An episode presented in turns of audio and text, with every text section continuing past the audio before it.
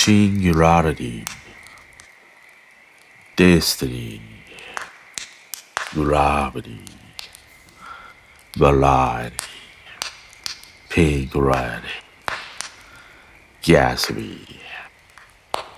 Security こんばんは。シンギュラリティです。今日は。ねえ。 のさ、 destiny、destiny gravity っていうね。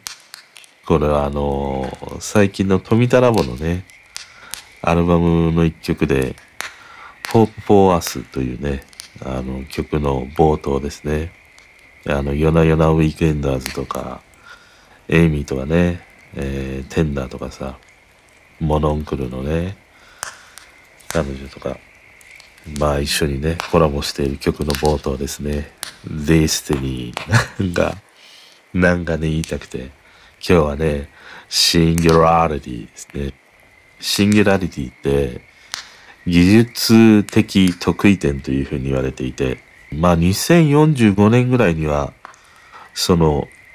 AI がね、人類の知能を超えるんじゃないかみたいなさ、まあ言われているね、えー、ことをね、シンギュラリティというふうに言うんだけど、あの、ちょっとなんかさ、強そうじゃん、シンギュラリティって。シンギュラリティ。パンの子って魅力的みたいなさ、感じでしょ？ねえ。俺ね、まあ、この間のあの、養老先生のね、話の続きじゃないんだけど、これさ、まあ、人間にとってのね、そのシンギュラリティ、人間の知能を AI が超える日が2045年あるというふうに、まあ今さ、まことしやかに言われてるわけじゃん。で、このシンギュラリティっていうことって、案外、人間がシンギュラリティだったんだなっていうふうに、ちょっとね、思ったの。いわゆる地球にとってはさ、分人間という存在、動物の中においては、人間という存在がシンギュラリティだったんだなっていう。いわゆる地球や様々に生きてきた生物、それらの能力を超えてね、人間というさ、生き物が、まあある意味その食物連鎖の頂点にさ、君臨する時代がね、しばらく続いているっていうさ、それは、つまりは、人間こそがね、シンギュラリティだったんだなっていうふうに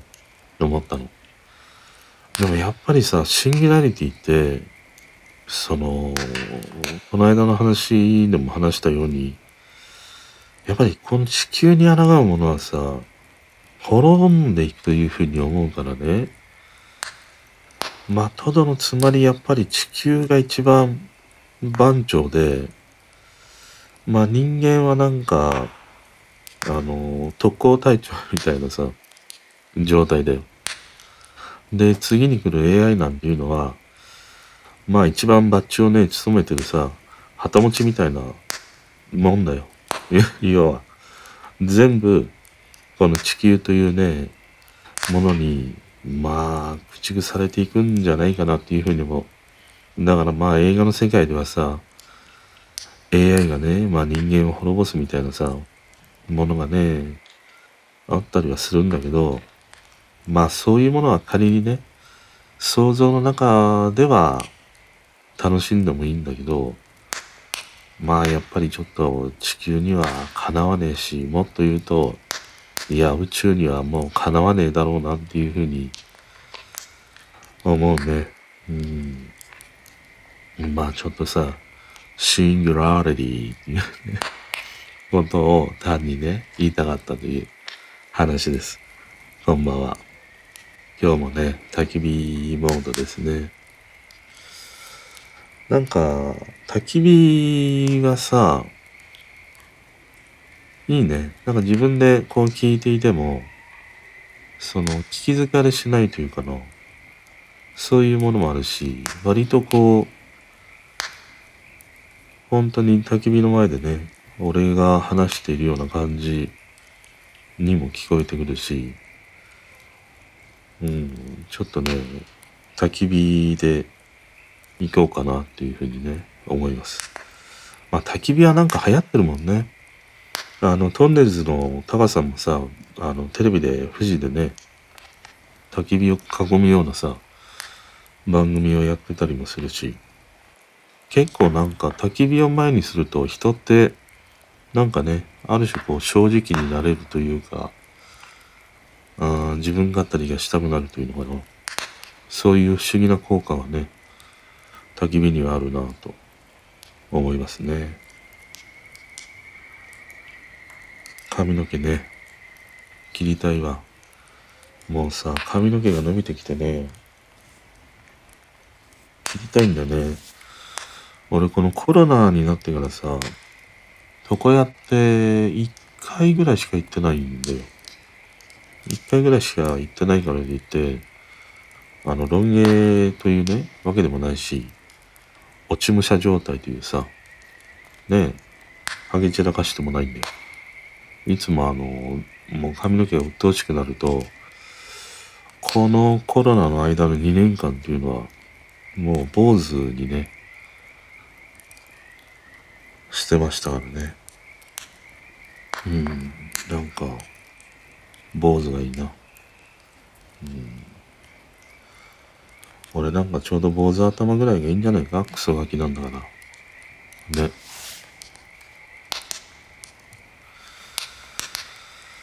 で、今日もね、またつだつだと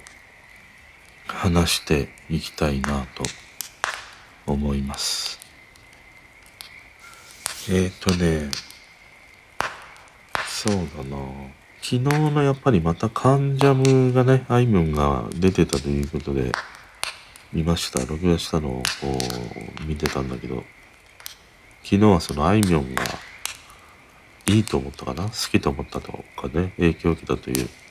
そのラブソング、その話をしててさ、いやなんかその話の中でね、面白いなと思ったのが、ウォークマン。ウォークマンをね、妹とやっと、その2台買ってもらって、よくウォークマンで、CD ウォークマンで聞いてたっていうさ、話をしてて、いや、ウォークマンって確かに世代ごとに、ウォークマンのメディアの違いがあるなと思って、俺はやっぱりもうカセットなんだよ、ウォークマンっていうと。でも、あいみょんぐらいの世代からすると、それが CD だったり、その前だと MD だったり、まあまた最近なんかで言うと、えー、メモリーだよね、ロムになってたりもするからさ。いや、それでね、いや、ウォークマンってどういうのあったかなと思って、ちょっとね、見直してたらね、案外俺ね、一通りのウォークマン使ってたなと思って。まずウォークマンってさ、1979年にね、第1号機として発売されましたね。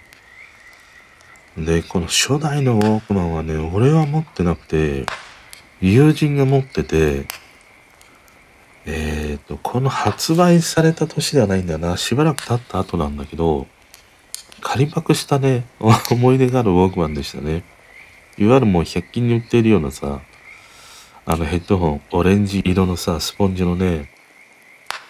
イヤーパッドみたいなものがついてるウォークマンで、うん、よくこれをね、友達から仮パクしたまんまチャリでね、爆走してましたね。うん。で、その後に出た1981年の型番で言うとね、WM2 っていうね、ウォークマンが出たんだよ。かなりコンパクトになったウォークマンで、あのー、すごいスタイリッシュなね、デザインのやつがね、出たんですね。で、確かね、なんかね、メタルテープに対応したりとか、まあいろいろその、なんていうの？ゆすっても、由来でも、なんていうの？音飛びしないとかね。そういうものがさ、組み込まれたこの WM2 っていうね、ウォークマン。これはね、なんか、持ってましたね。買った覚えがある。で、それから、まあしばらくね、MD の、あ、しばらくカセットの時代があって、次にダットとかが来たんだけど、ダットはね、正直俺にはもう高すぎて手が出なかった。で、次に出てきたのが MD ウォークマンでしたね。MD ウォークマンが1996年出ました。この MD ウォークマンの、えー、っと、2号機ぐらいになるのかな ?MZ1 というね、ものがあるんだよ。あの、黒で、カバの口のようにさ、かばってね、MD の場合開くんだけど、これをね、持ってました。確かね、文字入力とかね、この MD ウォークマンでできたんだよ。MZ1 っていうね、ウォークマン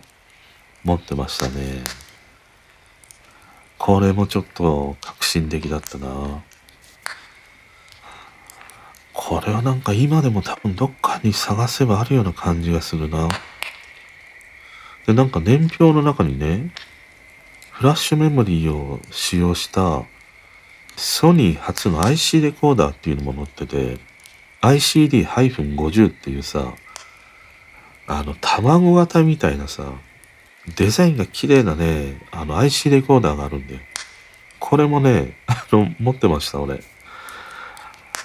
この IC レコーダーはね、なんだろうな、まあ、は、それまでって、いわゆるまあ、テープ、ミニテープ、ミニちっちゃいカセットテープみたいなものしかなかったんで、IC レコーダー、IC レコーダーというか、ボイスレコーダーみたいなものは、よくあのスパイ映画でさ、再生したら爆発するみたいなさ、あと、家の電話の留守電も全部ね、あのミニカセットだったりしたもんね。うん。そういうそのカセットの時代を経たレコーダー、ボイスレコーダーも、このね、IC に突入したというのが、1996年でしたね。ICD50。これもね、持ってました。でね、俺は CD のウォークマンは、一つだけなんか買った覚えがあるんだけど、覚えてないんだよな。で、2000年ぐらいから出てきたのが、あの、ソニー独特のさ、ガム電池っていうね、仕様。あの、その後のさ、スティック、メモリースティックのさ、ああいうソニー独自のさ、SD に対抗したようなね、独自の企画を使ったさ、あのメモリースティックのデザインにもつながっていくようなね、ガム型の充電池。あの時代に突入していって、よりね、こうコンパクトになっていったりしたんだよね。で、あのガム電池がね、結構厄介で、あのね、結構膨らむんだよ、あの電池って。でね、そんなに長時間っていう割にはあんまり長時間持つ印象がなくてね、それよりも乾電池の方が良くて、この時代ってまだエネループとか多分出てないんじゃないかな。出てたかな、2000年ぐらいって。まあ、ソニーはもうね、ちょっと特殊企画があまりにも多くて、足並みを揃えないというね、もうずっとここら辺の時代からね、あるよね。だからこそソニーであるというね、ことでもあるんだけど、このガム電池はさ、そのメモリースティックね、あの企画っていうのが、ちょっと他とね、使うということができなかったからさ、あまりにもね、独自すぎて、まあ、残らないよね。あの、ビデオもそうだもんね。ベータソニーだけやっててさ、まあ、他もやってたかな。あるんだけど。でも考えてみると、俺はやずっとやっぱりソニーだね。ビデオもベータだったし、こういうウォークマンも一通り使ってきたしね。レコーダー、ブルーレイのレコーダーあたりはもうソニーから離れていったな。でもうちのテレビ、液晶テレビはソニーですね。ソニーはやっぱり好きだね。あとバイオとかさ、PC のバイオね、あれもすごい画期的なデザインで、ソニーのね、まあパソコンはいっぱいあるよ。あのカメラがついたさ、すげえコンパクトな型番も忘れた。今であればまさにぴったりのね、えー、配信機材となるようなカメラがついている PC っていうすげえコンパクトなやつがあったりね、あの、あとポケットに入るような高解像度のね、P シリーズって言ったかな、バイオ P シリーズって言ったかな、あったりしたね。で、2003年あたりからこのメモリースティックデュオ。これと合わせて、まあ、スティックの時代だね。になり、その後、まあ iPhone とかがね、出てきたという背景もあるから、メモリーにね、なっていくという。あとね、これもね、持ってた。2007年の、ローリーっていうね、あの、踊る、なんだっけ、あの、アニメのさ、ロボット宙を浮いてる。出てこない。あれを模倣したようなさ、踊るスピーカーみたいなものがあったんだよ。これもね、持ってたね。これはさ、すげえ画期的だったな要はスピーカーがさ、その音に合わせて、まあ、あの、LED がね、点滅したりもするんだけども、動きまくるんだよ。踊る感じなんだよね。ここら辺のはね、夢があったね。まだまだソニー、まあ、相棒もあったりもしたしさ、すげえソニーって良かったんだよ。で、その後にこの、ウォークマンね、メモリーシリーズになって、ウォークマン X シリーズがね、出て、この X1000、NWX1000 っていうやつも使ってましたね。うん。でもなんかあんまりもうここら辺になると、正直あんまり思い出がもう、ないな。で、どんどんどんどんね、まあ今のウォークマンになっていってそのハイレゾがどうしたとか高音質がどうしたとかねそういう時代に突入していくんだけどやっぱりさソニーはものすごいこう夢をねもたらしてくれてたよねずっとね。まあそういう意味では今はちょっともうないもんなソニーの商品で。ワクワクするものって、今は、ないもんな。まあなんかそのカメラがすごいとかさ、まあイヤホンがすごいとかね、ヘッドホンがすごいとか、あるけれど、うんやっぱりウォークマンほど、心ね、踊るものはないし、あの、ハローみたいなさ、あの、踊るスピーカーみたいなね。あれほどなんか、ああ、革新的というかな。まさにエンタメを、こうね、形にしたような商品というものもないもんね。うん、まあそういう意味では、商品にこう夢がないというのかな。技術の革新とかね、そういうものはあるんだけど、遊びがないっていうのかな。うん。それはあるね。ただまあその世代ごとにね、ウォークマンって言ってさ、思い出す、その媒体、メディア、その違いがあるっていうのはね、まあそれだけこのウォークマンっていうブランドをずっとね、何十年にもわたり、ソニーはね、続けているっていう、それはものすごいね、すごいことだなっていうふうに思ったな。まあやっぱりこのウォークマンあたりは、うん、まあ iPhone だね、Apple の iPhone が出て、ちょっとね、様々、マーケット的にもね、奪われてしまった感はあるんだけど、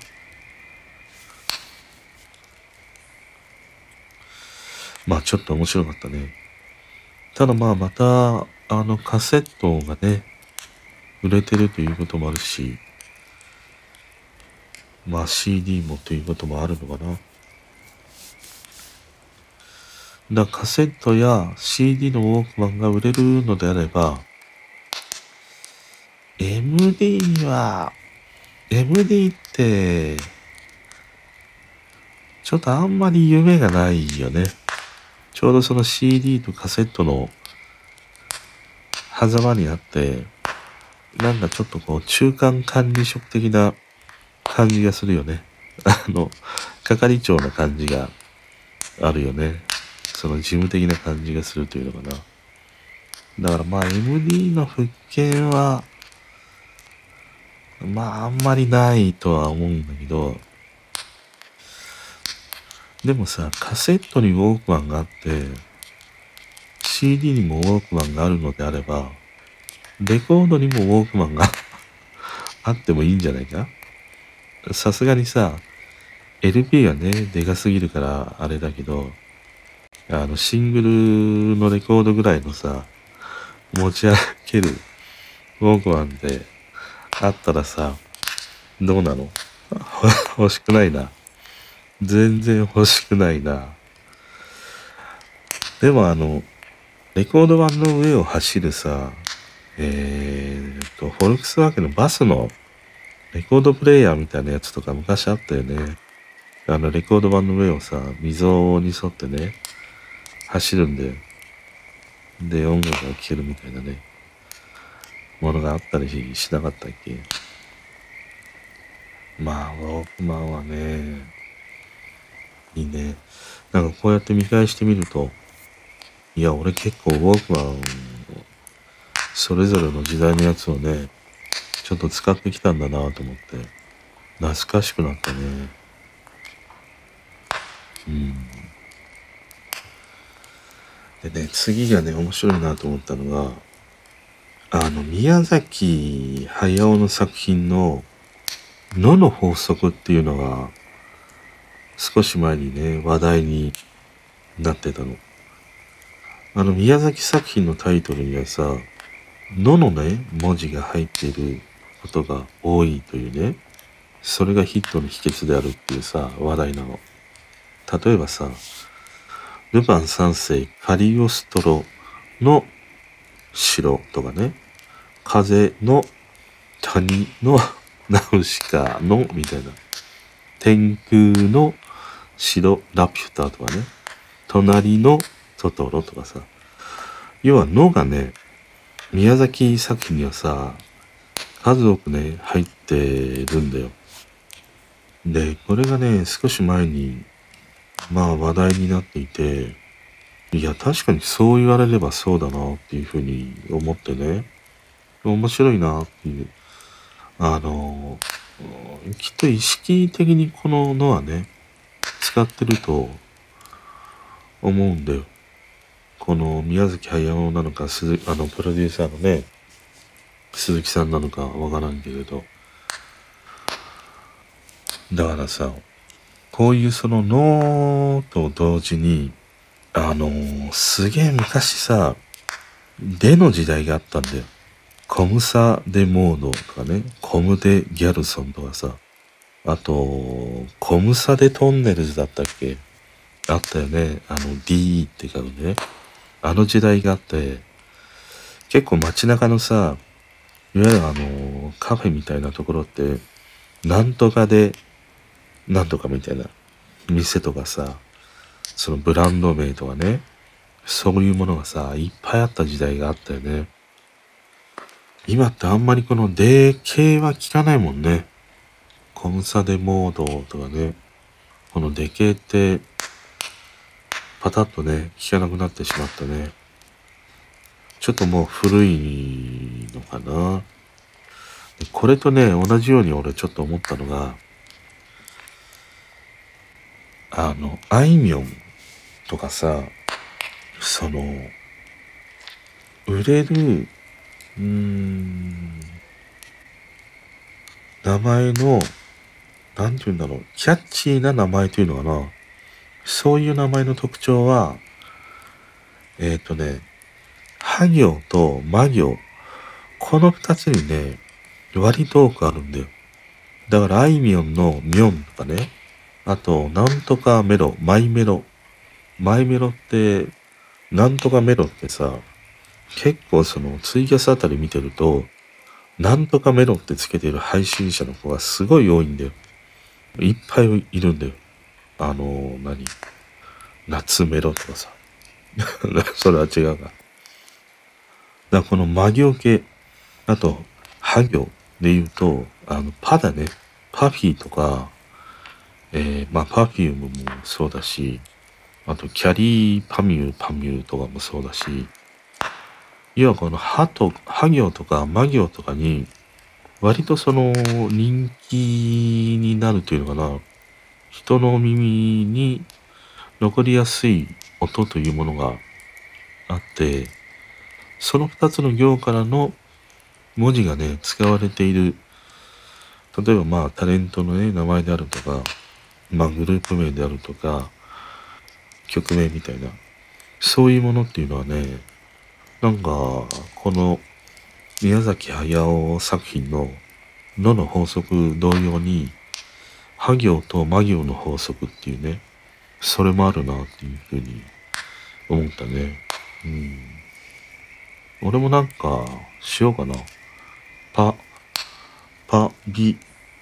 ピ、プ、ペ。ペで言うと、ペで言うと、ペさんもそうか。で、ペーパーさんもそうか。いや、やっぱりこの、ハ行の法則、魔行の法則っていうのはね、あるな。いや、今確信したわ。この、この、ペーパーさんがいるわけだから。確信したわ。まあ、そんなことをね、思ったりしましたね。あとね、両記事があって、あのー、まあ、ヤフーニュースを見てて、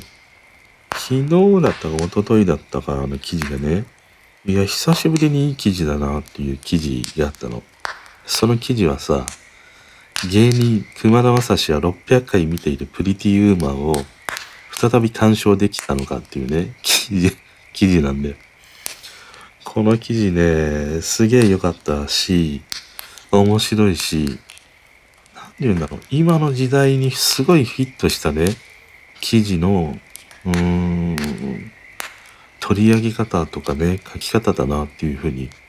思ったの。要は、その誰も傷つけていないし、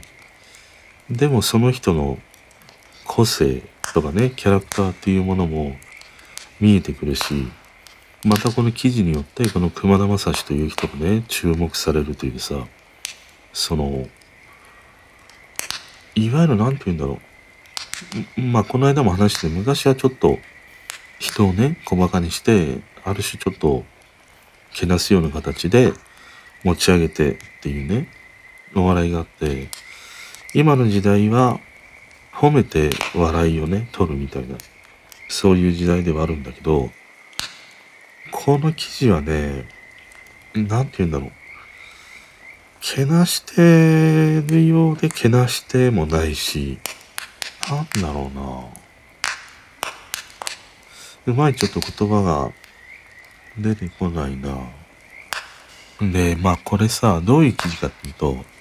熊田正史は、プリティウーマンをね、600回も見てるっていう記事なんだよ。で、同じ記者がさ、取材してるんだよね。その1年ぐらい前に取材した時には、熊田正史は400回見ていた。あれ以降、ちゃんとね、熊田正史は未だこのプリティウーマンをね、見ているのかっていう、その確認をしに行ったという記事なの。で、確認しに行くと、いや、最近はなんかちょっとコロナでね、あんまりプリティウーマン見る気になれなくて、あのー、見てないんですっていう話になってさ、じゃあ最近はその映画見られてないんですかって聞くと、いや、スマホでさ、タイタニック見たりね、あの、してるんですとか、映画館でトップガン見ましたとかさ、結構さ、見てるんで、いや、最初さ、生涯で、俺はプリティウーマンしか見ないみたいなさ、大風呂敷をし広げたにもかかわらず、結構ね、他の映画を見てるっていうね、そういう記事だったの。で、最後にさ、熊田さんにとって生涯のベスト映画って何ですかって聞いたら、フォレ、フォレストガンプですっていうふうにさ、答えてんだよ。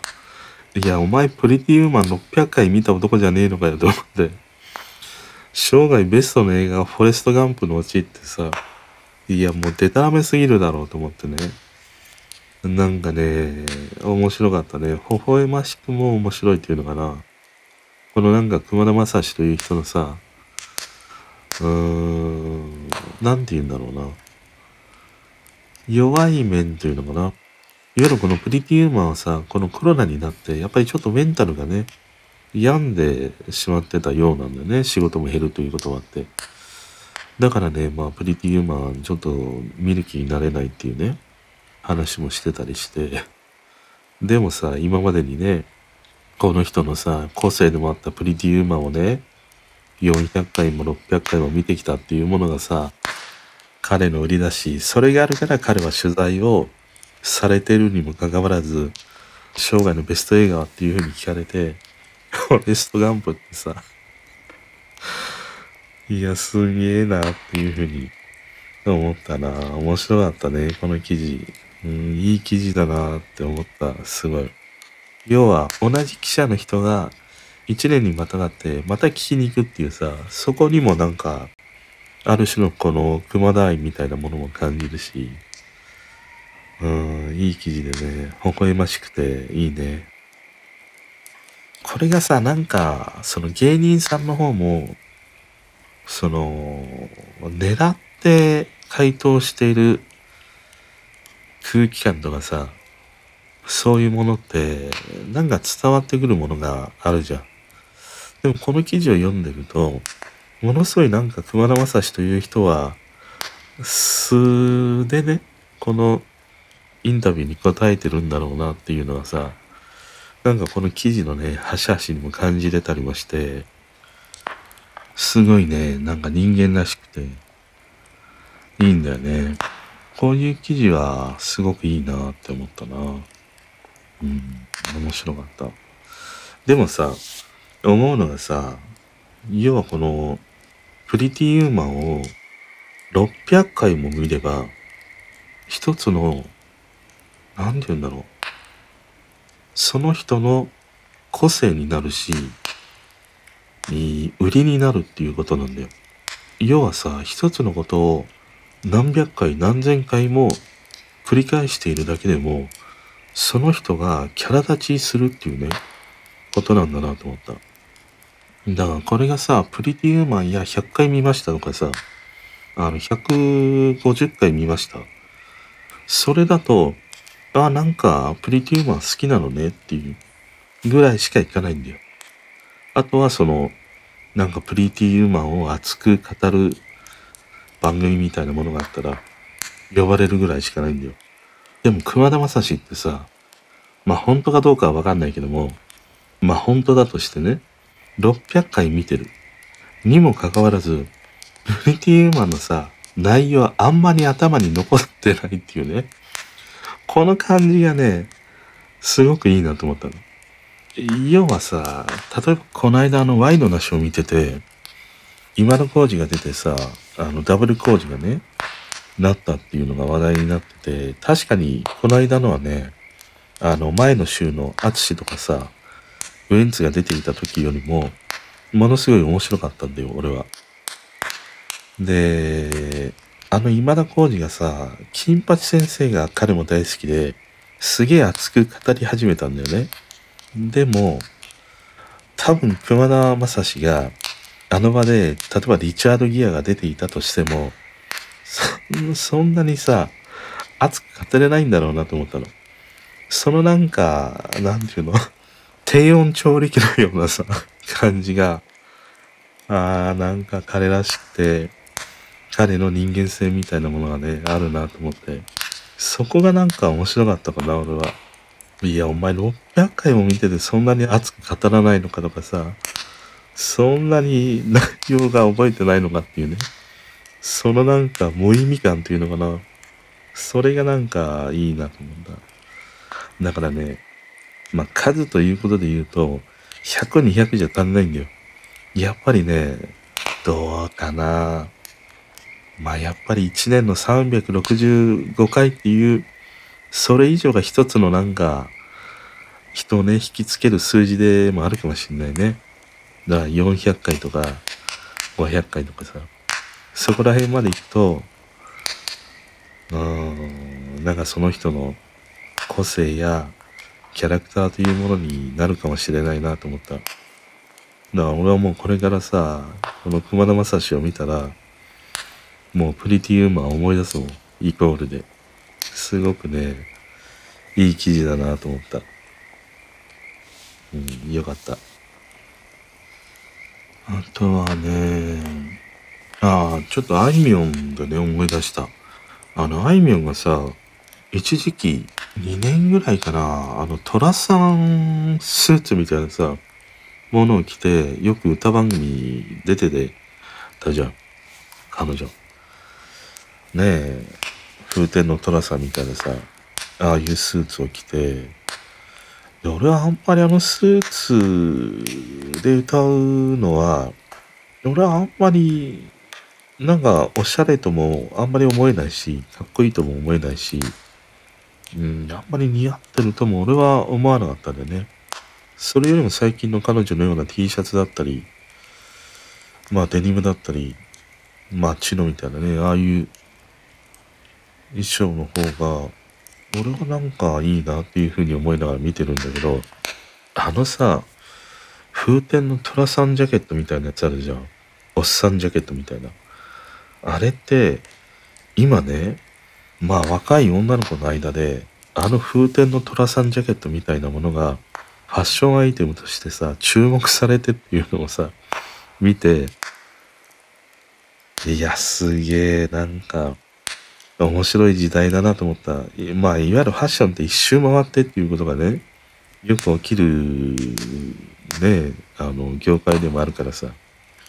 でもまあ、女の子がね、この風天の虎さんジャケットを着こなすっていうのが、今のおしゃれっていうのはね、だから、だからあいみょんって、ある意味そういうね、ファッションの先取りをしてたんだなと思って。で、確かにさ、あの、インスタとかね、インスタじゃないな、なんだっけ、なんかファッション系の、あの、街のスナップみたいなものを眺めていると、確かにおしゃれな女の子さ、トラさんジャケットみたいなさ、もう何大きいんだよ、明らかに。オーバーサイズのジャケット。ダブついた感じで着てるんだよ。お父ちゃんのジャケットみたいな。で、あれがね、今はね、おしゃれというものを知って、うん、いや、ファッションって、本当に定型がないというか、あーすごい自由だなと思った。だからまあ、男の方がね、スカートを履くっていうのも今はさ、まあ別にそんなに、ね、不思議にも思わないし、ファッションはなんかね、いいね。だからさ、いや、うちにもいっぱいあるからね、メルカリ出そうかなと思った。メルカリ出したら、案外ね、昭和の時代のおっさんたちが着ていたジャケットやスーツね、あの、いわゆるサラリーマンスーツじゃダメなんだよ。あの、トラさん系のああいうジャケットね、ああいうものであれば、今結構メルカリで売れるんじゃないかなっていうふうに思ったね。このなんかファッションがね、巡り巡るっていうのは面白いなと思った。ということでそろそろね、今日の一曲に行きましょう。今日はね、1988年、ラムー、マドモアゼル・ラムー、愛は心の仕事です。愛は心の仕事よっていうね。I, my, me, my, my boy っていう、このフレーズがね、耳から離れない、菊池桃子だね、ラムーの愛は心の仕事ですね。この曲はさ、まあラムーのね、デビュー曲なんだよ。で、なんでね、この曲にたどり着いたかっていうと、古畑愛というね、声優の彼女が、この愛は心の仕事です。これをカバーして、まあ MV をね、公開したんだよね。で、彼女が、まあミニアルバムのね、メモリーズ・オブ・ロマンス・イン・ドライビングっていうね、アルバムを出して、その絵にね、収録されているんだよ。まあ、ラムーンが歌っているアレンジと割と近いんだけど、やっぱり音はね、今の音でものすごくこう深い、なんか深海にあるようなね、深い音で厚みがある感じでね、いいアレンジだなっていうふうに思って、改めてね、いや、この愛は心の仕事ですって、すげえいい歌だなと思って。で、やっぱりこのラブってさ、またこのシティポップのブームに乗って見直されてたりもするでしょ？でね、この菊池桃子って結構侮れないんだよ。いい曲いっぱい歌ってるんだよ。その前にさ、このラムーというね、まあ一応バンドになってるんだけど、これさ、いや、何が真実なのかっていうのはあるよ。それまで、まあゴリゴリのさ、ねえ、桃子っていうあの雑誌に取り上げられるぐらい愛らしい可愛い女の子キャラクターでやってきた彼女が突然さ、うん、桃子、ラムーンやりたいって言ったとは、と、とてもさ、俺は思えないんだよ。だって突然さ、外国人のね、コーラス二人従えて、突然なんか、ちょっと前衛的なさ、ララムじゃん。それまでさ、青春のとかさ、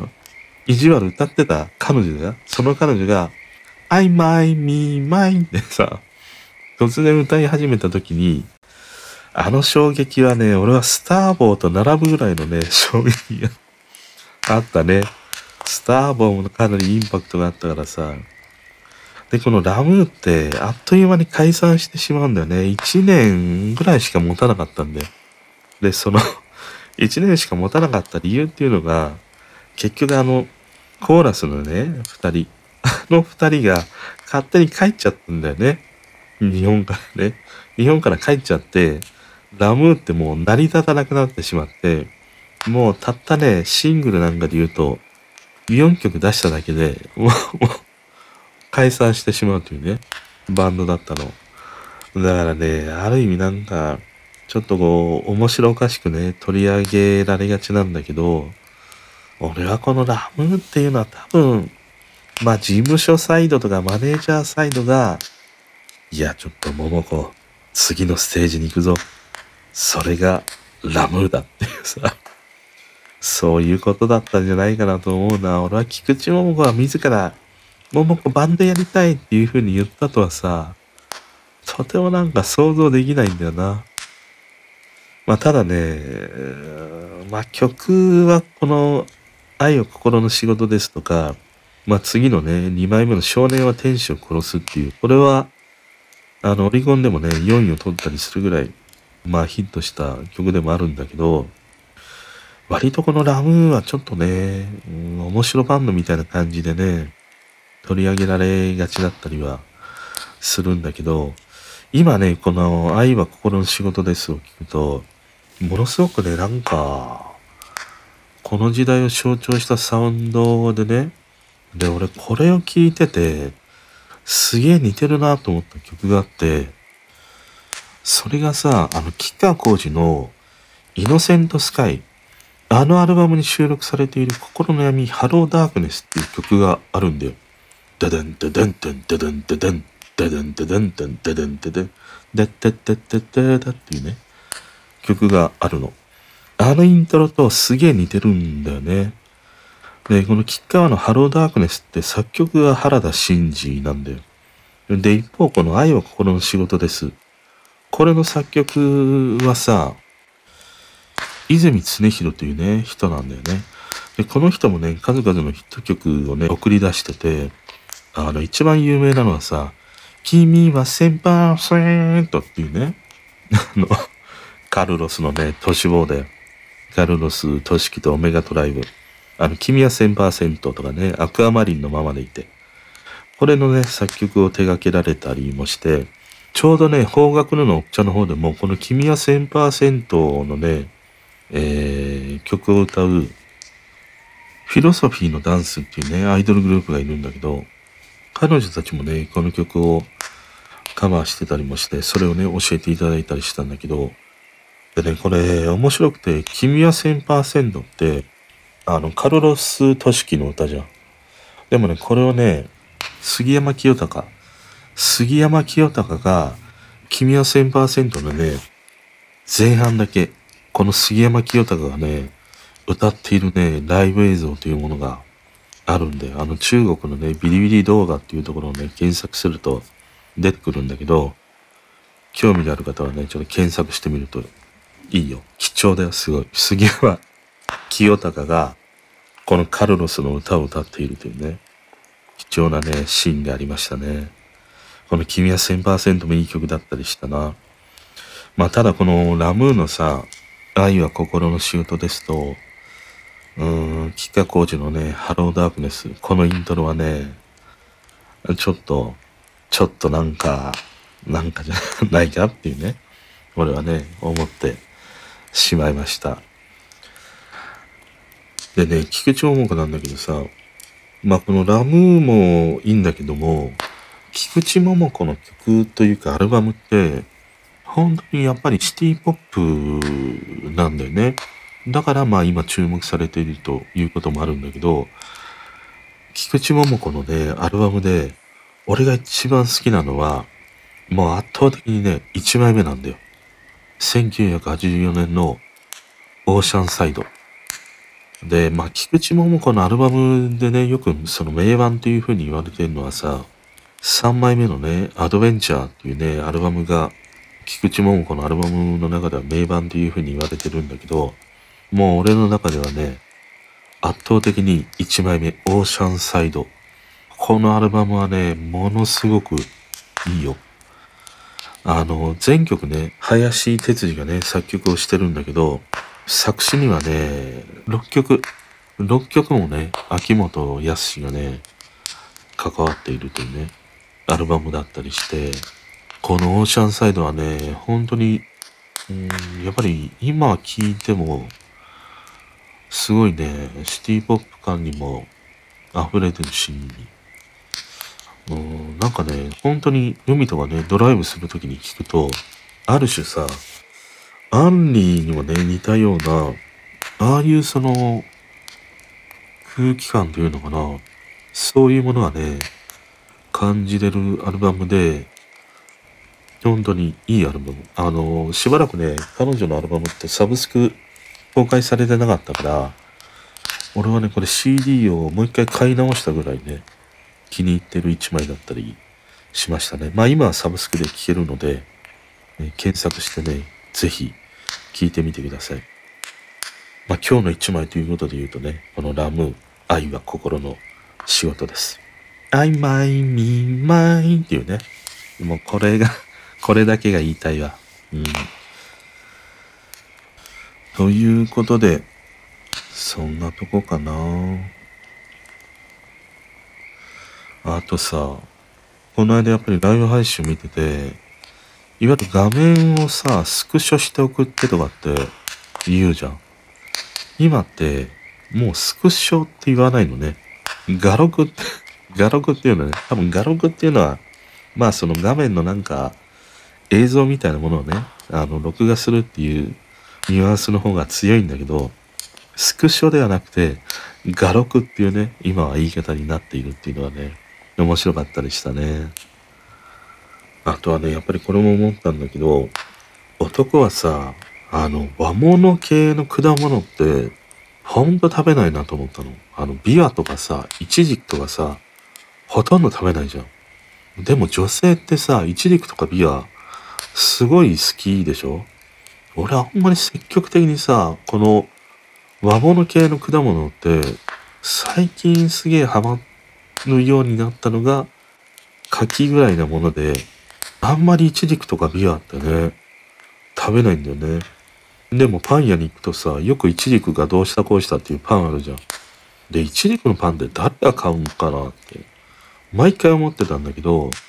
でもやっぱり女性はこのイチジクのパンとかね、イチジクってすごい好きなんだよね、ビワとはね。これは何なんだろうね。なんで男は、こういうさ、和物系の果物ってあんまり触手が動かないのかなって思ったりしたな。まあ一つあんまり食べつけないっていうこともあるかもしんないけど、俺も正直あんまり、イチジクって食べた記憶がないもんね。ビワもあんまりないもんな。うん、単純に食べつけてないから、食べないっていうだけなのかもしんないけど、ちょっと不思議に思ったね。あとはさ、やっぱりたっちゃんのラジオ聞いてて、昨日のサンソンとかね、竹内まりやが出ててさ、そのコーヒーミルをもう40年かなんか使ってる、コーヒーミルと鉛筆削りか。あれをもう何十年も使っているっていうね、話をしてて。いや、やっぱなんか、物をさ、長く使うって、あの、すごいかっこいいなっていうふうに思った。まあ今これだけね、まあスマホなんかで言うとさ、早いわけじゃん。で、俺も今までってスマホ1年ごとにね、買い替えたりもしててさ、あの、なかなか、このスマホって、俺はあんまり正直自分のその愛着が湧かないんだよね。でもさ、ガラケーも使ってるんだけど、もうガラケーは5、6年使ってたりもするから、ガラケーの方はさ、愛着が湧くんだよ。だからね、そのものに愛着が湧くっていうのは、俺は割と2年以上使うと、やっとこう愛着が湧くっていうね、感じがするね。だからスマホも、まあ今の俺は iPhone のミニ12だね。これが2年ぐらいになるんだけど、うん、まあそろそろやっと愛着が湧くかなっていう感じで、でももうすぐ、あと2日後3日後ぐらいにさ、iPhone の14がね、発表になるでしょう。で、どうすっかなと思って。今度はもう14ではさ、まあミニが出ないというふうに言われてるから、このサイズのものって多分もう手に入らないんだよね。うん、そういう意味では、まあ見てみてね、14に行くのか、まあこのまままだね、使うのかっていうのはあるけれどさ、このアップルの発表会は、うん、やっぱり楽しみで、俺はなんか iPhone よりもね、えっ、ー、と、最近入ってきたのが、AirPods Pro の2。これがね、出るらしいんだよね。この AirPods Pro の2がね、どういうものになるのかっていうのがちょっと楽しみだね。ただまあ、AirPods Pro の方はさ、いわゆるあのカナル型って言われるね、シリコンで、まあ耳の中に入れるタイプのものだから、あの仕様のものはね、俺あんまり苦手だからさ、多分出たとしても、まあよほどなんかね、技術革新みたいなものがもたらされて、あの空間オーディがものすごいね、もっとレベルアップしたとか、ああと今言われてるのは、LE オーディオっていうのね、新しいその Bluetooth の規格がね、どうも対応してくるんじゃないかっていうふうに言われてるんだよ。この LE オーディオってさ、いわゆるそのまあ音質も良くなるし、だからもしかしたらこれで Apple のあのハイレゾがワイヤレスでも聞けるかもしれないっていう風にね、言われてるんだよね。あと遅延が少ないとかさ。あとね、多分マイク性能みたいなものも上がるんだろうね。俺ね、この間買ったね、エディファイアっていうさ、あの中華製メーカーのイヤホンがあって、これが Qualcomm のさ、最新技術のね、その Bluetooth のコーデックに対応しているっていうのがさ、まあ売りのイヤホンで、音質がいいというふうに言われているのね。で、まあレビューを見て、その音質よりも俺はマイク性能がね、すごくいいなと思って見てて。で、それが興味があってさ、あと割引みたいなものもあったりして、えっ、ー、と、俺は楽天で買ったんだけど、6000円ぐらいだったかな。で、使ってみると、音質はね、まあ、すごいいいかと言われると、前にもちょっと話した、えっと、ファーウェイのね、イヤホン。あれの方がやっぱり音はいいし、まあ、AirPods の3もいいんだけど、AirPods はさ、やっぱり空間オーディオがいいからね。まあ、そこら辺と比べると、その音の良さっていうのはね、うん、まあ、そんな目を見張るものはないんだけど、ただね、マイク性能が上がってたんだよ。だからこのクアルコムの新技術によって、マイクのなんか音質みたいなものがね、ものすごく上がったというものがあって、それは実際俺も使ってみると、確かにさ、声ね、聞きやすくなったっていうふうにも言ってくれたりもしたからさ、あ、やっぱりマイク性能上がってるんだなと思って。だからね、同様にこの AirPods Pro 2に搭載されるであろうこの LE オーディオの規格というものによって、まあそういう音質面もあるし、まあマイク性能みたいなものも多分向上していくんだろうね。どうしても Bluetooth のさ、マイクって、なんか水中で喋ってるような感じがね、してしまうからね。それが割と普通のイヤホンマイクで使ってるぐらいの音質にまでなると、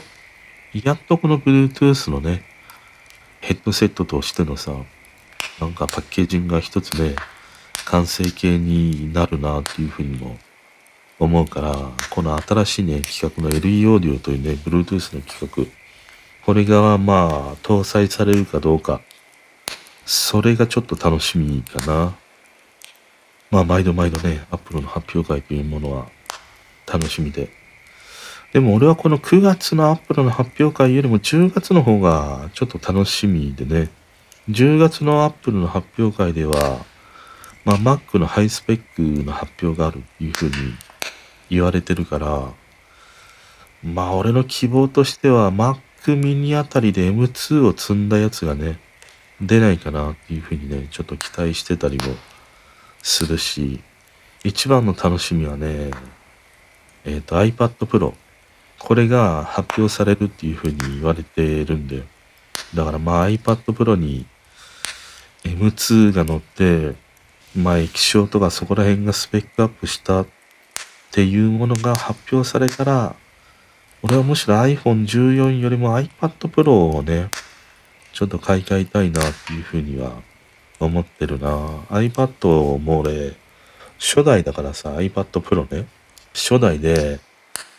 やっぱりちょっとね、なんか、処理が、もうちょいなんか、ストレスフルになるといいなっていうふうに思う場面が少しだけ出てきたから、うん、なんか新しいね、iPad Pro が出たら、それはなんか買い替えたいなっていうふうに思うからね、10月の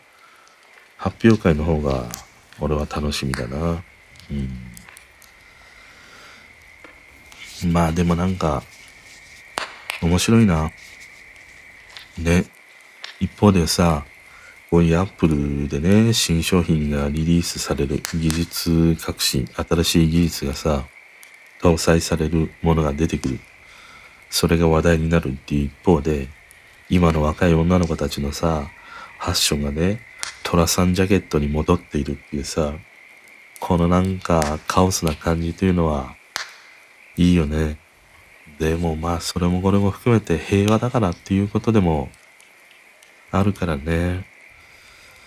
まあ今日はね、そんなことを思ったかな。まあ今日もまたね、長い長い話になってしまいましたが、